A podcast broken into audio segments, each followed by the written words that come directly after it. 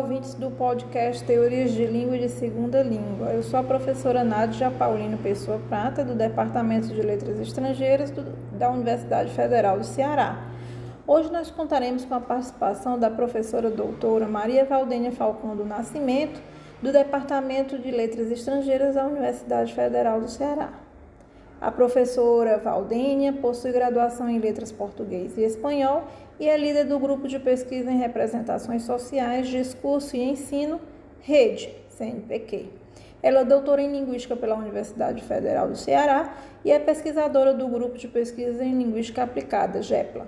Tem interesse principalmente nos temas relacionados a ensino de espanhol, gêneros textuais e ensino, análise do discurso e formação de professores de línguas. Foi coordenadora do curso de Letras Espanhol da UFC entre 2014 e 2016 e membro da Comissão Assessora Diária de Letras Português e Espanhol do INEP para o ENAD no período de 2017 e 2019. Ela coordenou também o subprojeto de língua espanhola no programa Residência Pedagógica CAPES UFC no período de 2018 a 2020. Atualmente ela é editora da revista eletrônica do GEPEL desde 2020. Passemos então às perguntas Obrigado, professora, por sua participação. Olá, Valdênia. Hoje nós vamos tratar um pouquinho da questão da língua materna no processo de ensino-aprendizagem de uma língua estrangeira ou de L2. Então, gostaria que você explicasse um pouquinho para a gente sobre qual é o papel da língua materna, LM, no processo de aprendizagem de uma L2 ou LE, que seria a língua estrangeira, né? Olá a todos os ouvintes desse podcast sobre teorias de línguas e ensino-aprendizagem de língua estrangeira. Sem dúvida, podemos afirmar que a língua materna cumpre um importante papel no processo de aprendizagem, tanto de uma segunda língua, a língua que aprendemos para viver num país onde essa língua é falada como idioma oficial, como de uma língua estrangeira, aquela que aprendemos na escola no nosso país de origem. No Brasil, nossa língua materna é o português e aprendemos o espanhol, por exemplo, como língua estrangeira. São muitas as pesquisas que tratam sobre o conhecimento linguístico prévio e como ele pode influenciar a aprendizagem de segunda língua ou de língua estrangeira. Diversos autores afirmam que a importância do conhecimento prévio, de fato, foi a primeira questão que historicamente recebeu a atenção dos estudiosos preocupados com a aquisição de segundas línguas. O uso da língua materna em sala de aula de aprendizagem de LE, ou língua estrangeira, tem transitado entre polos extremos. Ora, o uso da língua materna tem recebido ênfase praticamente total, como na aplicação em sala de aula do chamado método gramática e tradução, ora tendo o uso da língua materna sido deixado de fora do ensino de língua estrangeira, como aconteceu no chamado método direto. Atualmente, a psicolinguística é uma área que tem dado importantes contribuições para essa questão. Lia, em 1995, por exemplo, afirmou que aprender é um processo de correlacionar o novo ao já adquirido.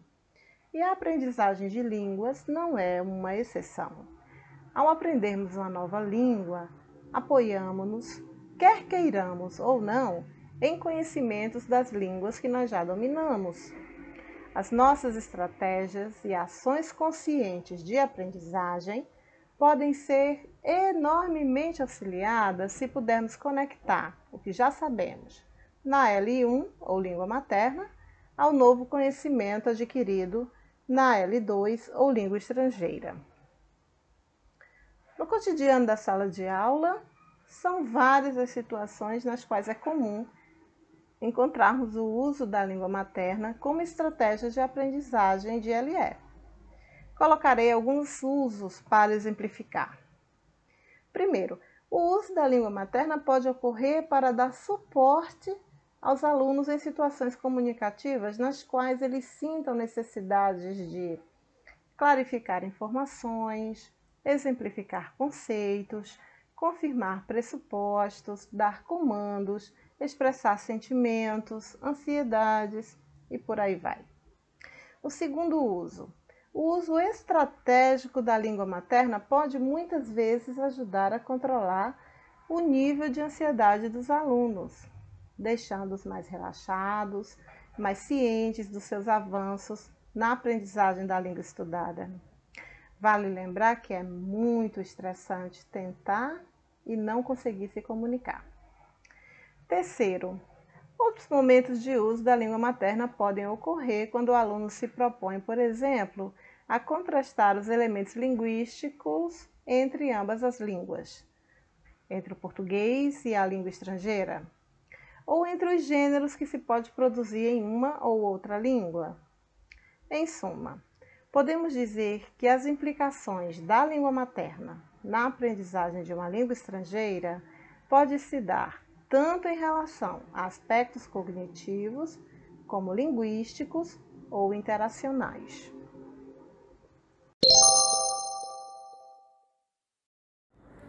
No processo de aprendizagem de uma L2 ou LE, desenvolve-se uma interlíngua. O que é que isso significa? Inicialmente, é importante destacar que os estudos sobre a interlíngua têm sido considerados muito importantes para o campo de ensino de línguas. Sobre o que significa o termo, a interlíngua pode ser definida como sendo a língua do aprendiz. Ao investigar a produção linguística que os alunos falam quando estão aprendendo uma nova língua, os pesquisadores têm procurado entender como se caracteriza essa produção e quais são os fatores que intervêm no processo de aprendizagem de uma L2 ou de uma LE. O objetivo desses estudos é obter informações sobre como se dá essa aprendizagem, a fim de se propor metodologias mais eficazes de ensino. O termo interlíngua foi cunhado e disseminado pelo linguista Larry Selinker em 1972. Embora a ideia do conceito já estivesse presente no trabalho de Corder em 1967. No campo teórico, a interlíngua pode ser caracterizada como uma língua de transição, aquela que o aluno constrói enquanto aprende a língua estrangeira e chamamos de língua-alvo. Em outras palavras, a interlíngua consiste numa fase na aprendizagem na qual o aluno usa um sistema linguístico que não é exatamente o da sua língua materna, nem é ainda o da língua que está aprendendo. Desse modo, é um sistema que exibe características tanto da língua materna quanto da língua estrangeira, mas que também produz enunciados inexistentes em ambos os sistemas. Esse fato levou alguns autores a considerar que a interlíngua possui determinadas características próprias das línguas naturais, como, por exemplo, conter um sistema de regras linguísticas que permite ao falante gerar novas sentenças, isto é, permite que ele seja criativo. No entanto, o aluno, ao progredir na aquisição da língua meta, ele paulatinamente abandona essas estruturas imprecisas.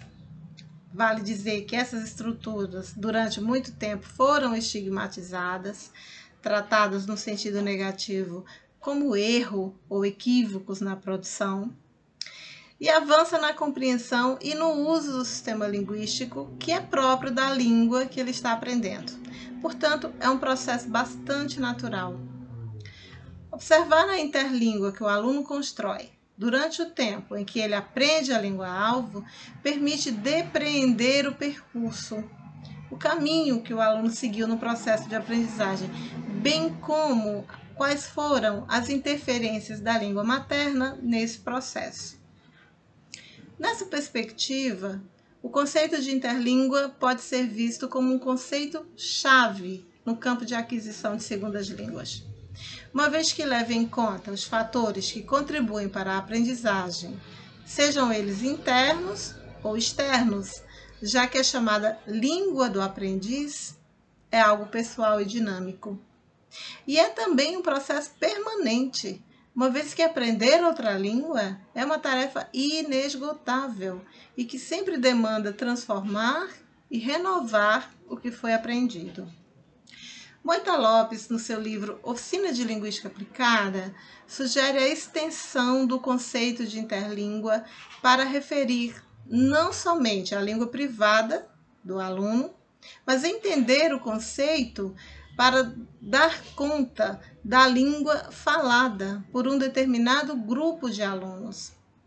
Nesse sentido, seria de grande ajuda para os professores, pois poderia apontar os processos de aprendizagem dos alunos. Por exemplo, numa sala de aula, a investigação poderia indicar os níveis linguísticos nos quais os alunos apresentam áreas mais problemáticas, entre outros aspectos que possam contribuir para o processo de aprendizagem. Os estudos continuam em evidência na área de segundas línguas e de línguas estrangeiras.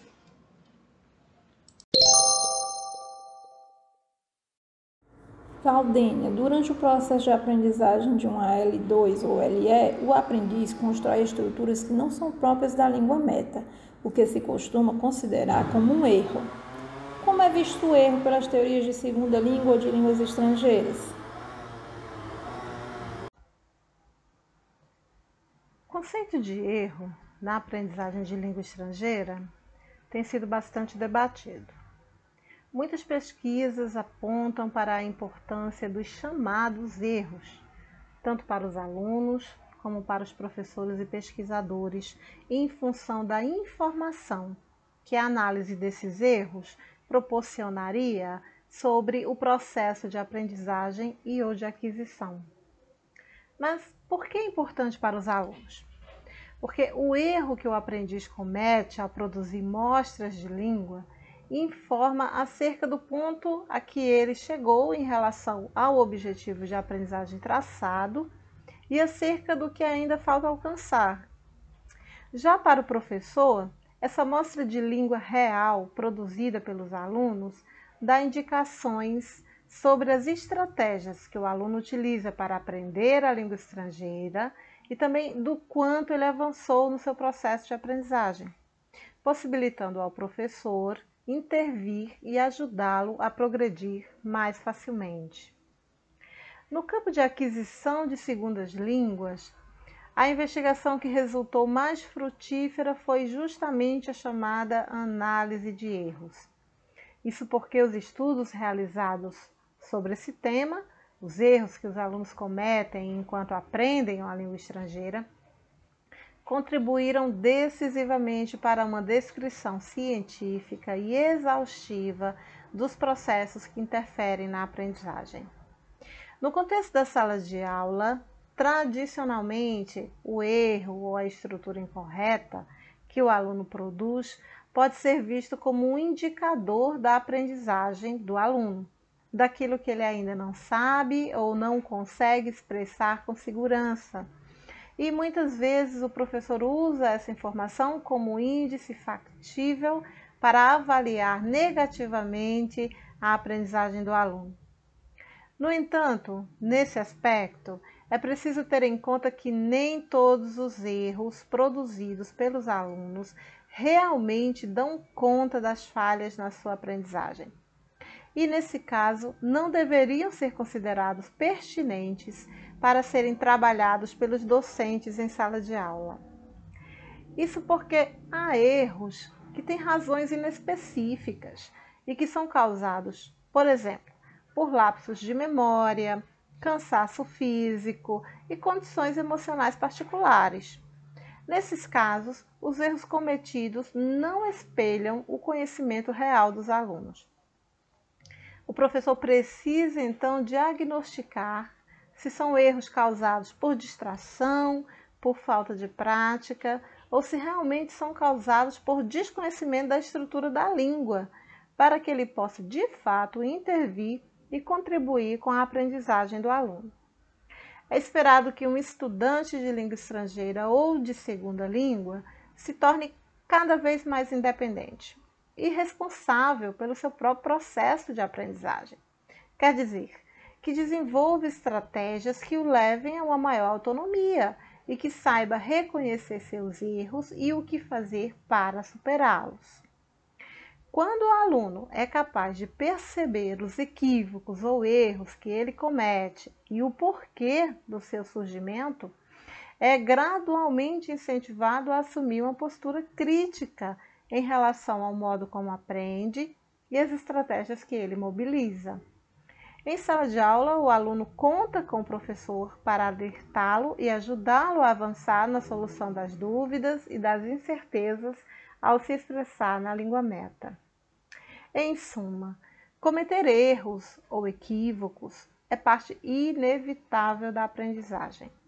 Para que possamos adquirir determinado conhecimento, é necessário realizar diversas tentativas e muitas delas falham até conseguirmos desenvolver as habilidades necessárias para termos segurança na nossa comunicação.